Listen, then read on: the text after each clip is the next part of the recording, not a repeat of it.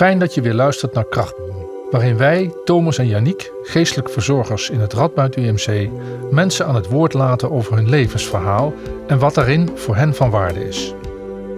In deze tweede reeks van de podcast focussen we op de verhalen van zorgprofessionals werkzaam in het Radboud UMC over hun vak. We spreken met Cunie Gonda, huisarts in Os en opleidster van de AJOS'en in het Radboud. We spreken Griete Ozinga. Zij is verpleegkundige van de spoedeisende hulp in het Radboud UMC. En we spreken met Hans Kolen. Hij is verpleegkundig specialist werkzaam bij de palliatieve zorg, ook in dit ziekenhuis. Dit is aflevering 2, Oneindig veel soorten eindigheid. Zorg dragen voor zieke mensen betekent dat je geconfronteerd wordt met ziekte en soms ook de eindigheid van het leven. Zo ook je eigen eindigheid. Hoe gaan zorgprofessionals zelf om met ziekte, het besef van eindigheid en de dood? Iemand die daar ontzettend dichtbij staat vanuit zijn professie is Hans Kolen, verpleegkundig specialist bij de palliatieve zorg van het Radboud UMC. Ik ben Hans Kolen, ik ben uh, 57 jaar, woon in een Brabants dorp, Hees. Uh, en met mijn vrouw samen. En heb een hele uh, achtergrond van zorg. Ik ben hier al lang in het Radboud ziekenhuis werkzaam, vanaf 1988. Heb een uitstap gemaakt van drie jaar, omdat ik dacht, na vijf jaar op de intensive care gewerkt te hebben, ik ga niet oud worden in dit vak, ik wil die verpleging uit. En na drie jaar rondzwerving dacht ik, Hans, jij bent echt wel geschikt voor naar de patiënt terug. Daar ben ik voor geboren, in de wieg gelegd. Uh, en dat heb ik gedaan en daar heb ik vanaf tot aan de dag van vandaag geen spijt van. En ik hoop het ook nog even vol te kunnen houden. En wat, wat mijn drijfveer echt altijd is geweest, want ik heb echt veel functies uitgevoerd. Ik ben uh, uh, intensive care verpleegkundige, dat is eigenlijk altijd mijn achtergrond geweest.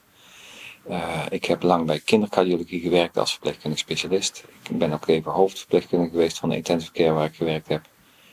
Uh, klachtenbemiddelaar ben ik nog heel even geweest. En wat, ik, wat mijn adagium altijd is, is dat de patiënt zo veilig moet zijn dat degene die hem achterlaat, of dat dat nou zijn ouders zijn, of dat dat nou de kinderen zijn, of de partner, zij moeten het gevoel van veiligheid hebben. Dat ze denken, ik kan die deur achter me sluiten en ik kan mijn dierbaren achterlaten, want het is daar veilig. En dat vind ik altijd uh, zo belangrijk, dat wij moeten echt heel goed voor onze mensen zorgen. Mm. Wat het ook is, of dat ze nou pijn hebben, of dat ze uh, andere klachten hebben. Maar dat is mijn, uh, mm. mijn standpunt altijd. Wat houdt jou daarin bezig, in mensen in zo'n traject begeleiden? wat ik nu gemerkt heb, is dat je bijna bij iedereen uh, mensen een stap verder kunt brengen. Eigenlijk de stap kunt gaan laten maken van of berusting, of gaan denken over de volgende stap, of niet alleen de patiënt zelf, maar ook de familie soms eromheen. Uh, en dat je ze soms op één lijn kunt brengen. Maar in ieder geval dat je iets kunt bereiken, soms al in één gesprek en soms in twee of drie gesprekken dat mensen daarna zeggen, die zien vaak op tegen zo'n gesprek, dan denken ze, oh jee, palliatieve zorg, dus het is afgelopen met mij, want zo zien zij zo'n dienst, ja. Zo associëren ze eh, de dienst palliatieve zorg. En wat ik merk is dat als wij bijna een uur gesproken hebben met elkaar, dat ze dan zeggen, wat was dit een fijn gesprek. Nu kan ik tenminste met mijn dierbaren spreken over het volgende stuk in mijn leven. Of dat dan de dood is, of de weg er naartoe, of mijn wensen daarin. En het brengt rust. En wat ik gemerkt heb in die, in die gesprekken, soms, eh, en vaak ook één op één, dat, dat zullen jullie ongetwijfeld ook hebben als dienstgeestelijke verzorging, dat je uh, deelgenoot mag gaan worden van een stukje in hun leven, die niemand weet en die krijg jij te horen. Dat zijn gewoon cadeautjes, vind ik, in zo'n gesprek. Dat zijn zulke mooie dingen die mensen je meegeven en dat waardeer ik enorm. En als zij daarmee dus misschien wel hun smart kunnen delen of eens even iets kwijt kunnen, dat ze dan dus rust gaan krijgen om de volgende stap te gaan nemen. Nou, dat, is, dat is het mooiste vak van de wereld. Hoe doe je dat eigenlijk? In gesprek gaan met iemand die je nog nooit gezien hebt over iets wat zo raakt aan de kwetsbaarheid van het leven, het einde van je leven. Wat ik altijd doe, nou altijd is niet daarmee zeg ik dat ik het ook echt altijd doe, maar dat is niet. Maar in zeg maar 90% van de gevallen, als ik naar mensen toe ga die ik voor de eerste keer zie, dan verdiep ik me natuurlijk in een ziektegeschiedenis, maar lang niet altijd, omdat ik dat eigenlijk niet eens zo belangrijk vind. Maar wel in de plaats waar zij vandaan komen, waar zij wonen. Dus ik zoek een adres op, dan kijk ik in de computer op Google Maps waar zij wonen. Dan open ik ook echt het beeld van hun huis. En dan kijk ik wat zij zien als zij naar buiten lopen. Van wat voor omgeving wonen zij? Wonen zij in een drukke straat, in een parkachtige omgeving? Wonen ze aan het water? Wonen waar zij ook wonen? En omdat ik Brabant best goed ken, jouw omgeving ook onder andere. Uh, ja, maar en Gelderland ook wel redelijk. Dus de omgeving waar mensen vandaan komen, ken ik wel. En er is altijd wel iets te vinden, waardoor ik heel snel bij mensen, hè, om een voorbeeld te geven, als ik zeg, goh, als u daar gaat wandelen en u kijkt daar over het weiland, zie je dan de kerktoren van dat en dan door. En dan hebben ze meteen zoiets, aha, dus hij weet waar ik woon. En hij kent mijn omgeving. En dan is er meteen een, een gelijkheid eigenlijk die er ontstaat. En sta ik niet meer. Dus jij gaat eigenlijk buiten de context van het ziekenhuis, heel ja, duidelijk. meteen. Ja. En jij gaat meteen... in de geleefde wereld jezelf positioneren. Ja. ja. En dan ook wat zij doen. En, uh, ja, en ja. Probeer dat wel uit te zoeken. Lukt me dat niet, dan kom ik heel snel in gesprek over hun situatie buiten het ziekenhuis. En dat werkt echt. Ja, dat vind ik echt een heel uh, mooi iets. Want dat is niet je startpunt. Je startpunt is iemand hier in het ziekenhuis met een diagnose waar die hiervoor is. Maar je, nee, ik kijk echt naar de mens die daar ligt. Ja. En naar de context van, van zijn sociale context. Ja. Ja.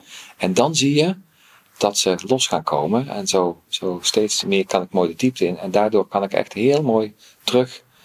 Wat ik ook altijd doe, is ook een beetje visueel. Dat als ik een gesprek met mensen begin, dan geef ik in het midden aan van dit is het moment waar wij nu zitten. Dan geef ik met mijn handen aan, we gaan even terug naar de fase waarop u te horen heeft gekregen dat u ziek bent geworden, tot nu toe. En vaak ga ik met u ook eventjes naar de fase daarvoor, uh, van hoe dat u in het leven hebt gestaan en wat u uh, wat u mee heeft gemaakt, omdat dat ook is. En dan ga ik met mijn handen naar de fase daarna. Uh, en dan spreek ik nog niet eens uit tot het laatste stukje van het leven. Maar als ik dat zo uh, beeldend met mijn handen doe, kan ik soms ook zonder woorden te gebruiken even zeggen: zullen we het even over deze fase hebben? Hmm. En dan heb ik het over die fase tussen het gesprek nu en wat er gaat komen, zonder dat ik daarvoor zware woorden hoef te gebruiken. En dat komt toch wel in het gesprek. Ja. En dat werkt vaak heel fijn. En dat heb ik niet geleerd, maar dat ja, dat is iets wat in je, in je zit, denk ik. Ja? Ja. Mm dus, en denk je ook dat, uh, je zei eerder, uh, de behoefte van mij om, uh, om zorg te dragen voor mensen ja. en om ze te verwennen, zei je. Ja. Is dat iets wat in jou zit? Ja. Dat denk ik wel. Ja? Ja, ik geloof ook niet dat je zoiets leert op een school of op een opleiding. Dat zit gewoon in je. mensen vragen mij ook vaak van, wat heb jij nou voor opleiding gedaan om zo te communiceren? Maar dat heb ik nooit gedaan. Dat gaat vanzelf. En natuurlijk train je je daar zelf al in en heb je uiteindelijk in de gaten van nou dit kan ik beter niet doen of dit kan ik beter wel doen. Mm. En soms vergis ik me ook. Mm. Wat ik wel altijd tegen mensen zeg en wat zij ook wel weten van mij is dat ik nooit om de zaak heen draai. Ik ben wel altijd echt eerlijk tegen mensen. Ik ga niet uh, uh, conflicterende of niet conflicterende maar harde boodschappen uit de weg die verpak ik wel, maar ik zeg, niet, ik zeg nooit, ik ga er niet langs heen of ik ga de, de boel niet mooier kleuren dan dat die is. En dat, ik merk wel dat mensen dat wel echt waarderen. En zeggen, ja, het is, het is best hard tegen als het binnenkomt, maar daarna kunnen we ook verder.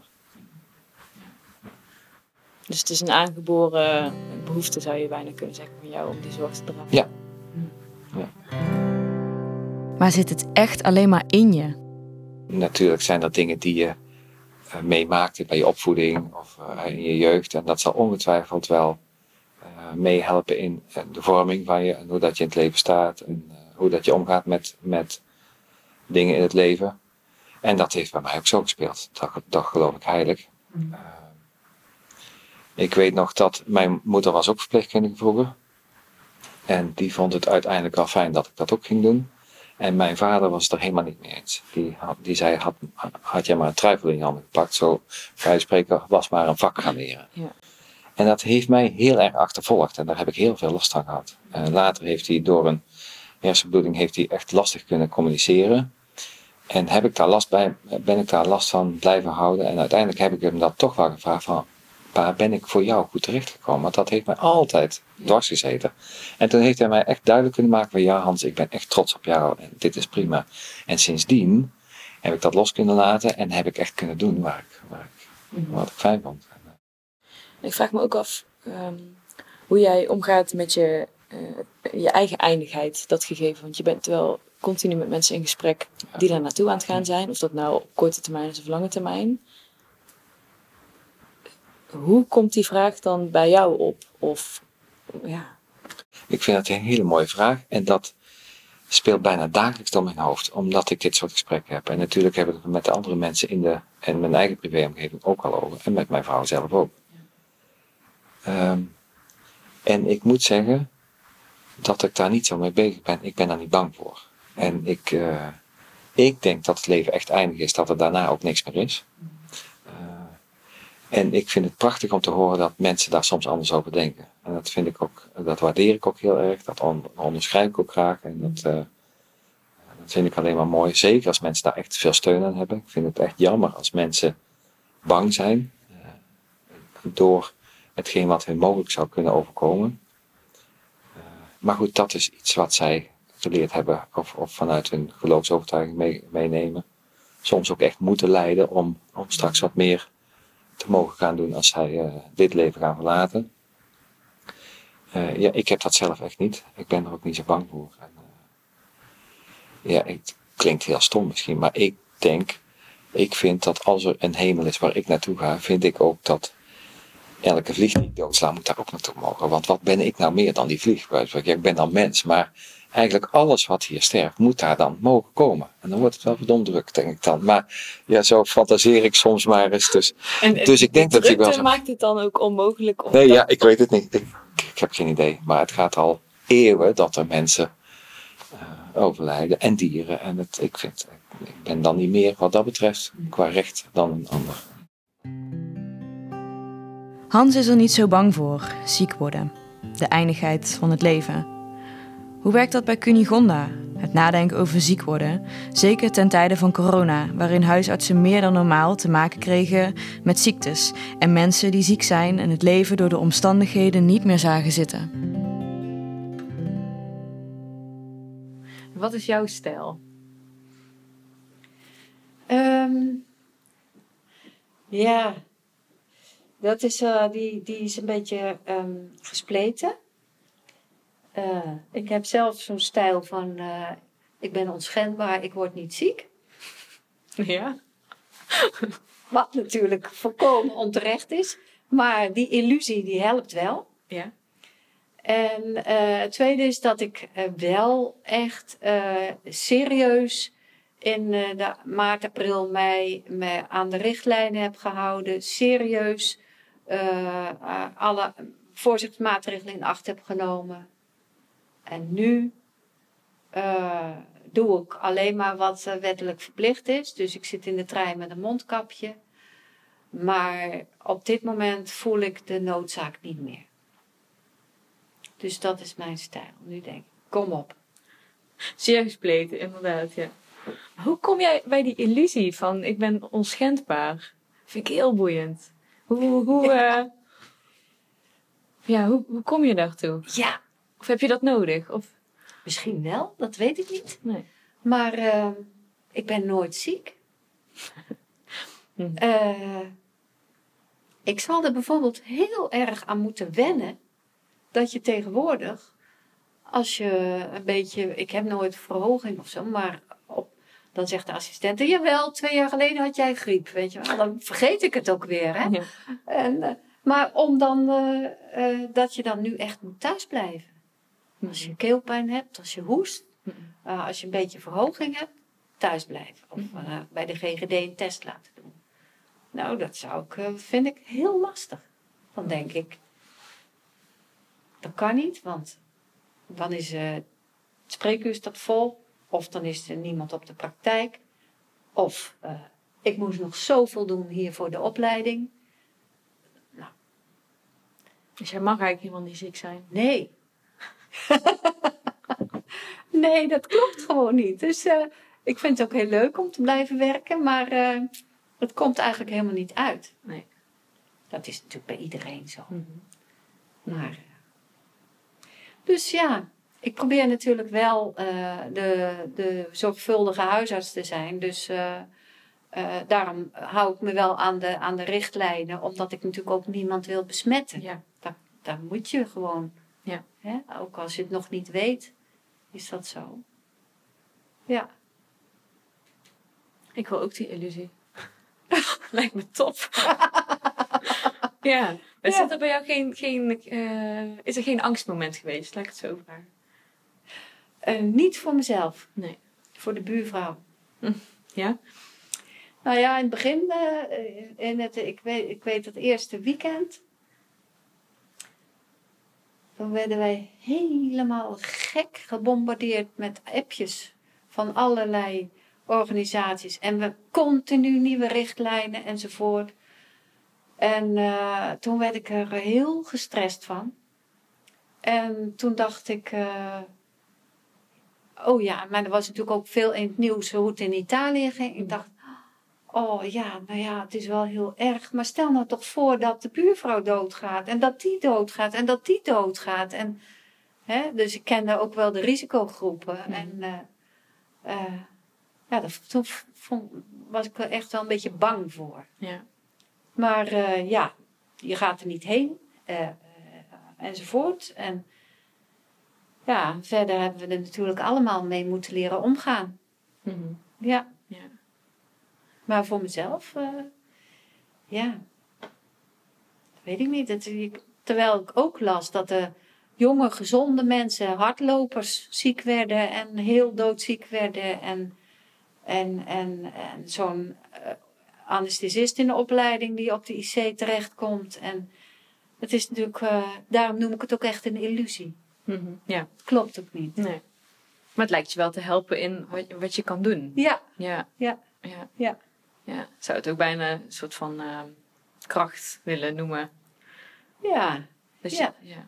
Ja, het is ook, het is ook denk ik wel, wel eh, je moet wel realistisch blijven, maar verder is het gewoon een hele behulpzame Ja. afweermechanisme. En eh, ik denk dat iedereen dat wel in zekere mate heeft. Want anders zou je niet meer durven te over te steken of Hm. eh, wat dan ook. Hè? Ja. Als je alleen aan de gevaren Ja. denkt. Zeker. Ja. Hoe gaat Griete om met de confrontatie van ziekte, eindigheid en de dood in haar werk? Incasseert zij dit ook zonder angsten? Dat is helemaal mijn persoonlijke mening. Ik denk dat er heel veel angst en onwetendheid schuilt bij mensen. Eh, en daar zou je wel het geloof aan kunnen hangen. Eh, ik hoop altijd maar als je gelovig bent, dat het een liefdevolle vader is en dat het een lief beeld is, een mooi toekomstbeeld en dat het rust en vrede geeft. Dan kun je zeggen van ja, ooit is het mijn tijd. Ik, ken ik ben zo ook grootgebracht. Het is zijn tijd, zeiden we dan vroeger. Ja. En dan, dan dacht je van nou, ja, we zijn heel verdrietig. En dan ga je eerlijk, eerlijke tranen huilen, zeg maar. Eerlijk trouwen. Ja. Ook als ik ziek ben, ben ik een klein mens en zwak. En hoop ik en weet ik het niet zo goed. En kan ik misschien geen beslissingen meer nemen. Ja. Want dat neem je als je sterk bent. Ja. En dan hoop je dat mensen, als je sterk bent, heb je een beslissing genomen dat mensen jou daarin helpen. In de mening die je toen gemaakt hebt en die daarin willen helpen en steunen. Maar als je die dan nog moet maken, ja, ik kan me ook voorstellen, ik denk, jong, laat me maar lekker inslapen. Ik zie wel of ik nog wakker word of niet. Dat vind ik toch wel bijzonder, want ik ervaar je wel als een mega sterke verpleegkundige. En eh, die keren dat we samen op de vloer stonden, heel daadkrachtig. En eh, voor wat je staat ook, dat straalde je uit. Ja, Dat vind ik ook als je hier zit te praten. En dat je dan toch kan zeggen, nu ben ik sterk en nu weet ik wat ik wil en waar ik voor sta. Maar ik weet niet hoe ik ga zijn als ik zwak ben. misschien valt het mee. Ja. Ben ik dan nog steeds? Eh, ik hoop het ook. Ja. En zo sta ik, ik denk ook in, dat is ook mijn, mijn leven, denk ik. En je, je hebt gelijk, ik heb me ook meer kennis van, van die andere wereld. Kijk eens naar de leus van de Kankerstichting. Sta op voor kanker. Sterk. Hè, Je moet hard vechten, je moet je best doen. Heel veel mensen die hebben kanker en die kunnen niet meer vechten. Omdat ze uitbehandeld zijn. Maar heeft de kankervereniging daar ook een leus voor bedacht? Ja. Nee. Niet vechten is ook prima. Ja, Ja. maar dat is niet. Dat komt nooit. Denk jij dat, jij doordat je dat zo vaak hebt gezien, dat mensen in zwakke tijden, zeg maar, heel anders, een andere kant van zichzelf, ja, die, dat die naar boven komt, dat je dat bij jezelf ook nu al kan zeggen, van eh, ik weet niet of ik kan vechten. Terwijl je, Ik hoop het. Ja. Ik Ja, hoop het. ik hoop het. ja. Ik hoop het. Ik hoop dat als er wat vecht is, dat ik ga vechten. En ik hoop als er niks te vechten is, dat ik kan zeggen, het is mijn tijd. Want dat vind ik hele sterke mensen. Dat zit er dus maar die worden niet zo gezien in de zorg.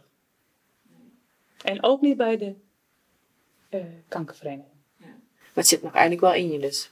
Altijd. Het is mijn tijd. Altijd. Mhm. Ja. Ja. Ja. Ook omdat ik denk dat dat, dat is toch prachtig als je kunt zeggen, uiteindelijk, kunt, uiteindelijk moet je toch in vrede sterven en kunnen zeggen, het is mijn tijd. En de mensen waarbij dat dan niet lukt. Dus eigenlijk, die, moeten, die moeten dus eigenlijk blijven vechten. Voor wat? Ik denk dat er heel veel mensen vechtend ten onder gaan. En dat, dat vind ik heel. eh, eh, ik, wat betekent dat voor naasten? Die zullen dus altijd met dat beeld blijven leven. En dan staat er ook, oh, hij heeft gevochten tot het einde. Dat vinden we tegenwoordig een hele mooie leus. Ik word daar niet heel blij van. Nee.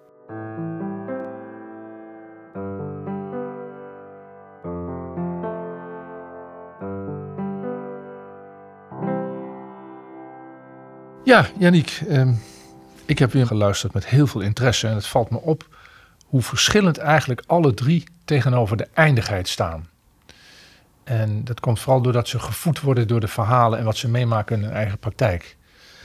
Ehm, wat heeft dat met jou gedaan, deze verhalen van deze mensen? Want je hebt dat toch maar boven tafel gekregen. Ja. Ik denk hoe ik daarnaar geluisterd heb. ehm, ik, ik ben me er nogmaals maar even bewust van geworden dat het zo belangrijk is dat je compleet open blijft voor iemand zijn ideeën daarover. Ik, ik zie ook wel eh, patiënten, mensen die dus aan het eind staan van hun leven. En het is belangrijk dat ik daar toch op een bepaalde manier leeg naar binnen loop, zodat ik eh, helemaal kan zijn Mm. bij wat hun eh, opvatting is over die eindigheid. En niet mijn eigen idee of angst of weet ik veel eh, wat daarbij eh, opleg.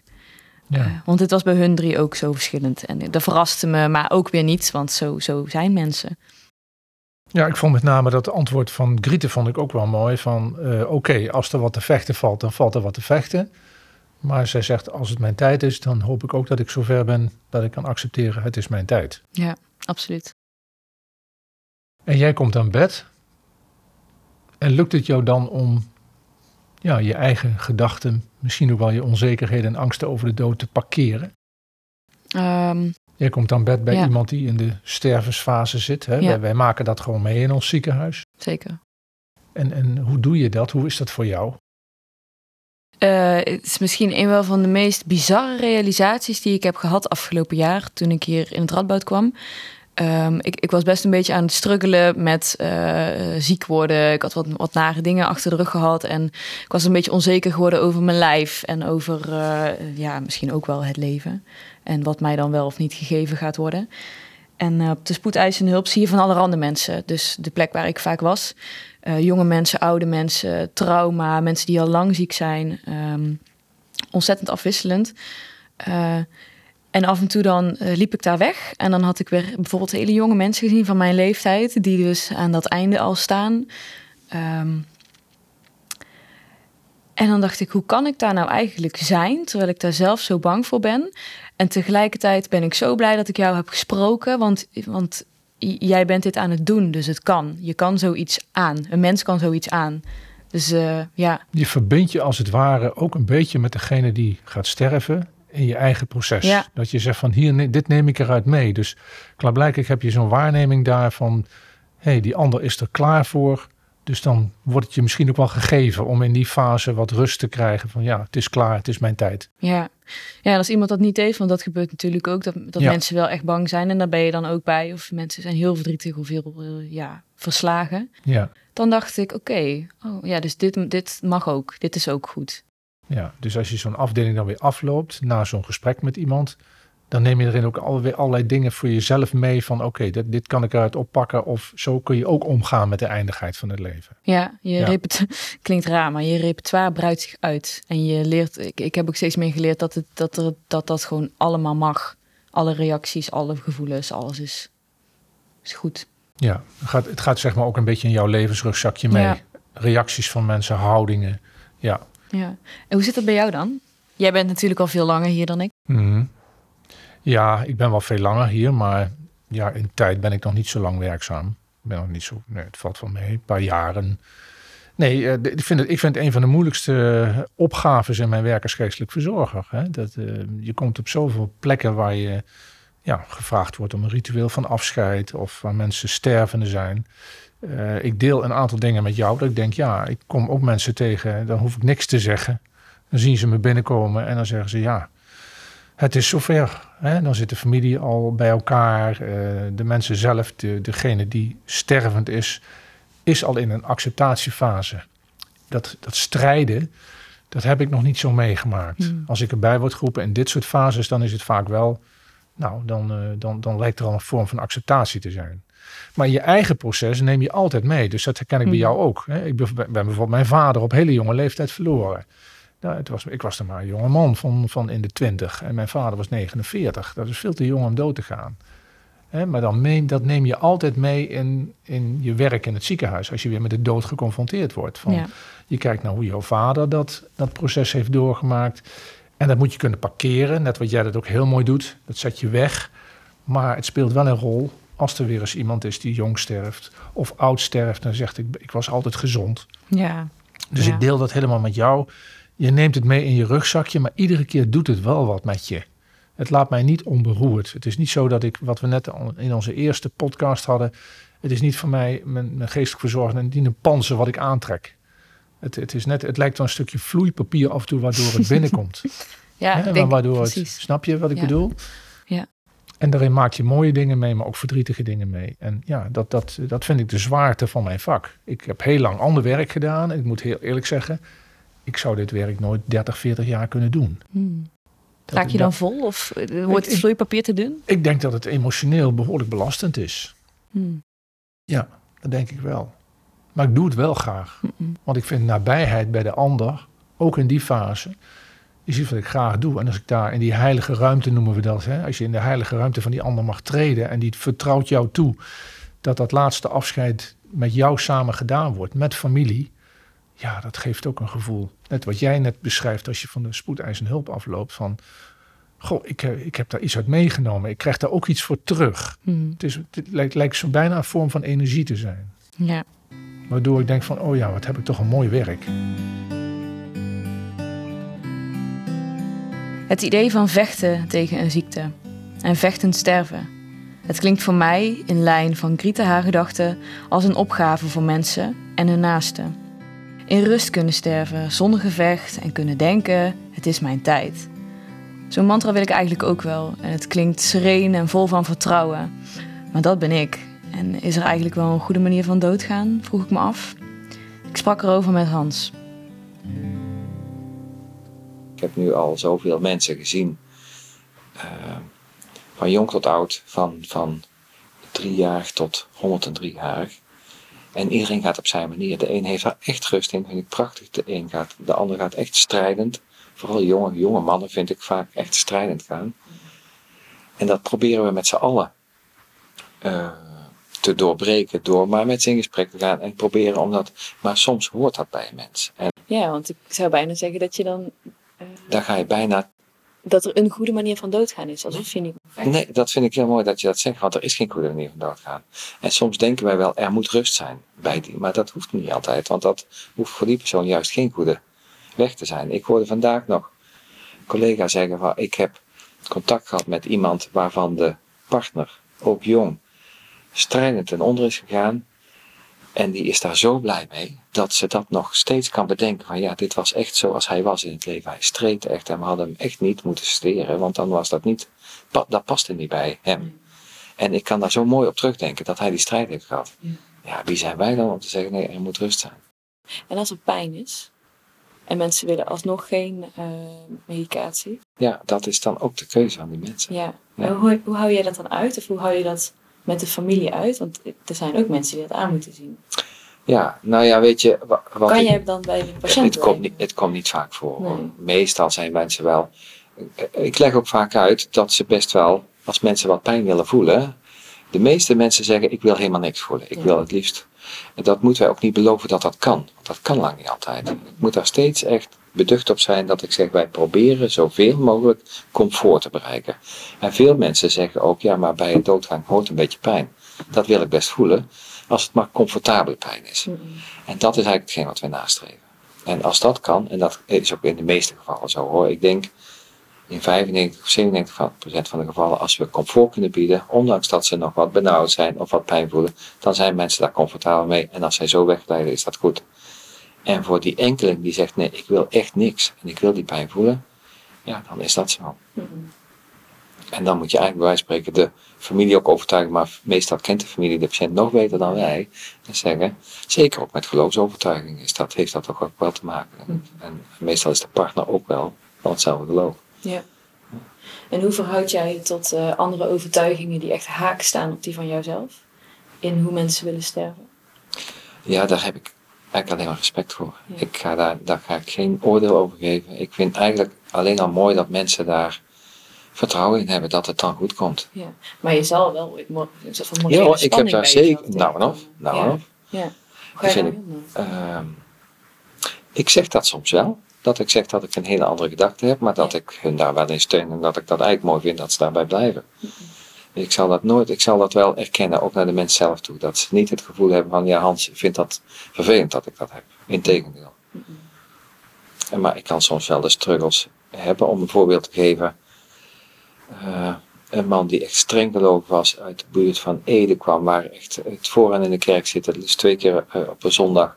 Dat zei hij ook. Hij zegt, ik heb zo'n verdriet en ik snap niet waarom dit mij overkomt, want ik, ik zit echt twee keer elke zondag vooraan in de kerk. Ik zing het hardst en nu heb ik kanker. Hoe kan dat nou? En dat, daar snap ik helemaal niks van. Maar ik vind dat.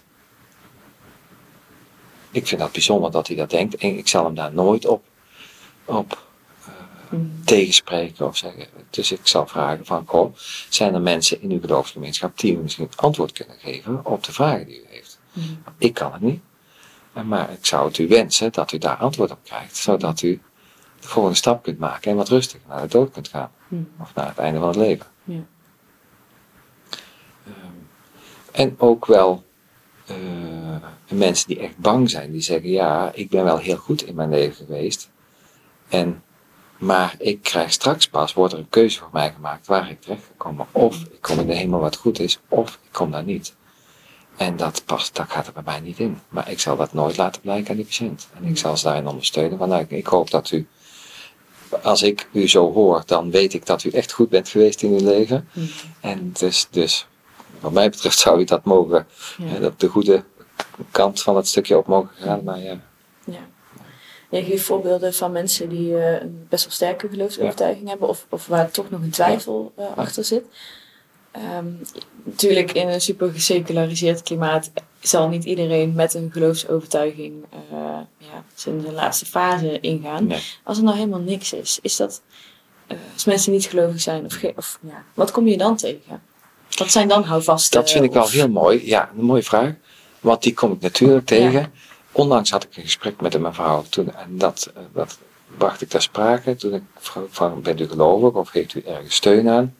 Nee, zegt ze, ik, heb geen, ik, ben, ik ben niet kerkgaand. Ik heb ook, uh, ben vroeger wel geloof ik opgevoed, maar dat heb ik helemaal verlaten. Dat hoor je echt het vaakst, zeker in deze omgeving waar het katholicisme in Ja. vroeger nog was. Ja. Uh, en, toen, en dan zeg ik wel eens, uh, dat was bij deze mevrouw, zou je nog iemand willen ontmoeten straks? En toen zei ze, ja, ik zou mijn moeder wel willen zien. Ah, En dat was zo'n mooi aanknopingspunt, toch naar, uh, naar het hiernamaals. En toen zei ze, naam. een hiernamaals, ja, een hiernamaals. Ja. En, dus, dus, en zo komen we daar dan toch op. En, en geeft haar wel een beetje troost van, nou, misschien zie ik het wel. Mijn vader ook niet te zien. Hoe draag jij al die verhalen die je krijgt van mensen? Weet je, er zijn echt momenten, en die zijn er maar heel weinig, dat ik even weer terugdenk aan de mensen die ik al allemaal verloren heb in die drie jaar. Dat is echt giga. Hmm. Omdat ik fulltime werk, ben ik er veel. Ik werk het meest van alle mensen nu op de afdeling. Uh, dus, en natuurlijk zijn er mensen die alweer veel langer werken dan ik, dus die hebben zeker zoveel mensen verloren eigenlijk. Hmm. Maar je bouwt toch heel snel een hele goede band op met mensen. Hmm. Wetende dat je ze niet meer ziet. Ja. Uh, maar ik heb daar geen last van. Ik kan het soms even jammer vinden. Ik kan het echt jammer vinden dat ik mensen ontmoet en dat past zo bij mij, hun persoonlijkheid, dat ik het zo jammer vind dat ik ze niet eerder had ontmoet. Mm. Maar ja, dat is mijn vak, dat is mijn leven. Dat zullen jullie ongetwijfeld ook hebben. Ja. Ja. Mm. Ja, dus zo gaat het. Zo vergankelijk is het. Maar dan gaat het nog meer om de ander dan om jezelf. Dat je het jammer vindt dat je die ander niet meer hebt. Ja, maar dat komt dan omdat dat zo klikt en het zo, zo mooi mens is wat je dan ontmoet. Ja. Een mens in, in gedachten of wat ze gedaan hebben in het leven of wat ze voor een ander gedaan hebben. Dat zijn dan echt prachtige persoonlijkheden. Mhm. Wat jammer dat we, we hebben echt dan in één gesprek, prachtig gesprek. Mm. Ja. Hans draagt de verhalen niet alleen maar bij zich, hij draagt ze verder. Je mag zeker je eigen emoties tonen en je mag je eigen voorbeelden ook tonen wat je meegemaakt. Dat doe ik ook best vaak. Mm. Gesprekken die ik met patiënten heb gehad, heb gehad waarin ik weer geleerd heb. Want ik leer echt veel aan die patiënten hoor. Eh, en dat neem ik dan weer mee naar de voorgesprekken. Mm. Om een voorbeeld te noemen, wat ik ook vaak noem in de voorbeelden die, eh, in de gesprekken, is dat ik heb een gesprek gehad met een jonge vrouw. Zij was 25 en zij was vijf maanden daarvoor bevallen. Dus ik werd erbij gebracht op de afdeling oncologie om eens met deze mevrouw in gesprek te gaan, om ook een soort advanced care planning het- gesprekken te doen. Van wat wil zij nog graag en wat, hoe staat ze in het leven en hoe kijkt zij naar het einde van het leven toe. En ik kwam op die kamer en daar lag een mooie jonge vrouw. Daarnaast lag een kindje van vijf maanden. Zij was vijf maanden daarvoor bevallen. En, zij had, en daarnaast zat een jonge echtgenoot eh, van 24 of 23. Mm. Eh, en zij had na haar zwangerschap werd zij niet beter en bleef zij last van haar buik houden. En bleek zij een kwaadaardige ziekte te hebben. Wat bleek ook eh, onbehandelbaar. Dus zij ging redelijk snel naar het einde van het leven toe. En zij zei, we hadden echt mooie gesprekken. En zij zei onder andere, toen ik eh, bevallen was, bleef ik last houden van mijn buik. En was ik niet lekker. En eh, mijn beste vriendin heb ik toen niet gezien, want die dacht, ja, laat haar maar eventjes met rust. Maar gaandeweg knapte ik niet op en die beste vriendin bleef weg. En nu blijk ik dit te hebben en die beste vriendin is nog steeds niet gekomen en ik mis haar. Ik ga naar huis, zegt ze, en, ik, wat ik het eerste wat ik doe is haar bellen en dat zij langs moet komen. En we gaan eens met elkaar bakje thee drinken en we gaan het over de dingen hebben. Want ik ben straks weg, zegt zij, maar zij moet daarmee gaan leven. En dat kan zij nooit. Want zij gaat er last van krijgen. En dat vond ik zo knap. Dat ik denk, jeetje mens, jij gaat zelf Ja. dood. En je, hebt, je, je- je laat je kind hierachter en jouw nieuwe partner.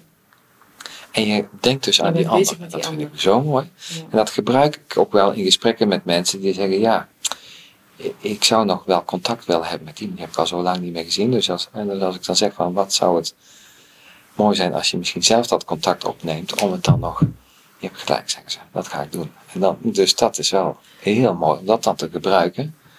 En zo, Dus ja, eigenlijk geef jij krachtbronnen van, van andere patiënten door aan. Ja. Ja. ja, ik gebruik echt, zij geven de voorbeelden die ik kan gebruiken in de volgende gesprekken. ja. Dus eigenlijk zijn zij ook met elkaar in gesprek zonder dat ze het Ja, weten. ja, ja. Leren zij van elkaar. Ja, Ja, dat is echt heel mooi. Ja. Mhm. Het is wel een onwijs heftige eh, situatie, zeg. ja, vond ik ook. Ja. Maar zij was zo krachtig en zij zei zelf, ja weet je, eh, je hebt soms kinderen die overlijden, die drie jaar zijn of nog jonger. Je hebt ze van 25 zoals ik, maar je hebt ze ook van 40 of van 60 of van 80. Weet je, iedereen eh, komt een keer aan de beurt en het, doet, het is altijd vervelend. Maar ja, dit is mijn leven en ik probeer er het best van te maken. Zij was doktersassistente. Ze heeft ook echt mooie dingen gedaan in de praktijk. En eh, toen ze weer naar huis kon, en ze was echt een krachtig mens. Mm. Ze heeft ook tegen haar partner gezegd, joh, jij bent veel te jong om alleen te zijn.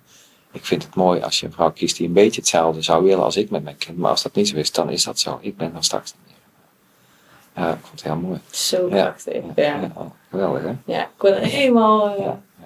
Ja. het is raar, maar ik word er wel blij van. Ja. Zodat mensen er toch toe in staat zijn. Ja, ik ook. is Vind ik echt- echt mooi. ja, Dus die blijven mij voortaan altijd bij. zeker. Ja. Ja. Ja.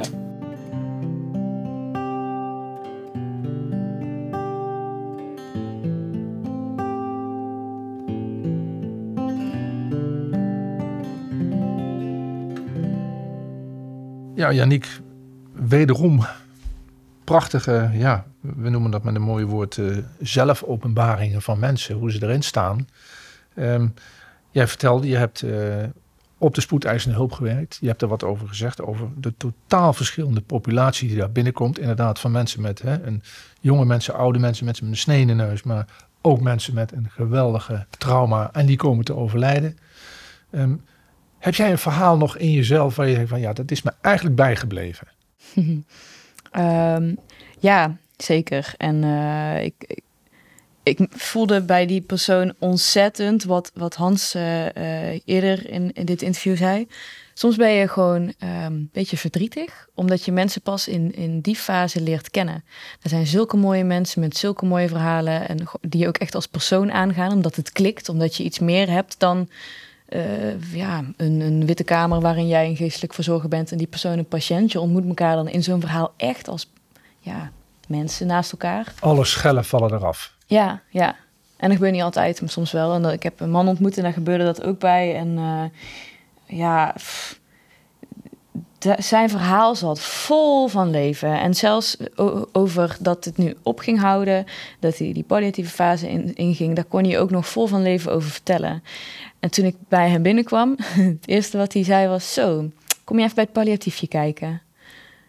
En ik vond het geweldig. Ik dacht: Oh ja, we mogen hier ook nog een grap over maken. En we kunnen hier ook nog Um, ja, misschien wel met een beetje zwartgallige humor, maar een draai aan geven. Die ruimte voelde jij onmiddellijk. En ja, en dat was eigenlijk in dat hele gesprek. En het was echt super mooi en super fijn. En uh, in zo'n in zo'n zo'n opmerking of zo'n grap zat soms nog veel meer dan in uh, het hele super serieuze. Ja. Ja, en er ontstond iets en daar ben ik echt onwijs dankbaar voor. Ja, de, deze man had al een vrouw, dat weet ik niet zeker wat je. Een man die had al een zeg maar, een proces van zelfrelativering doorgemaakt. Waardoor hij makkelijk een beetje een glimlach naar zichzelf kon kijken. Ik denk dat hij gewoon echt een onwijs mooi leven heeft gehad. En heel veel, ja, hoe hij het aan mij vertelde dan, hè, dat is ook uh, een verhaal. Maar heeft kunnen doen wat hij wilde. En toen vroeg ik me af, ja, als je, als je dat echt hebt kunnen leven, hoe erg is het dan als je hoort dat het ophoudt? Want dan hoef je niet te denken, had ik dit of had ik dat? Volgens ja. mij had die vent gewoon alles gedaan wat hij had willen doen. Ja. ja, dus het was compleet eigenlijk wat hij in zijn leven gedaan had. Wat hij had willen doen, heeft hij gedaan. Ja. En daardoor is ook dat laatste proces makkelijk. Volgens mij Althans, zei hij zoiets van, uh, so be it. So be it. ja, ja, ja, ja. Nou, mooi. Ja. Mm -mm. ja, en, en jij?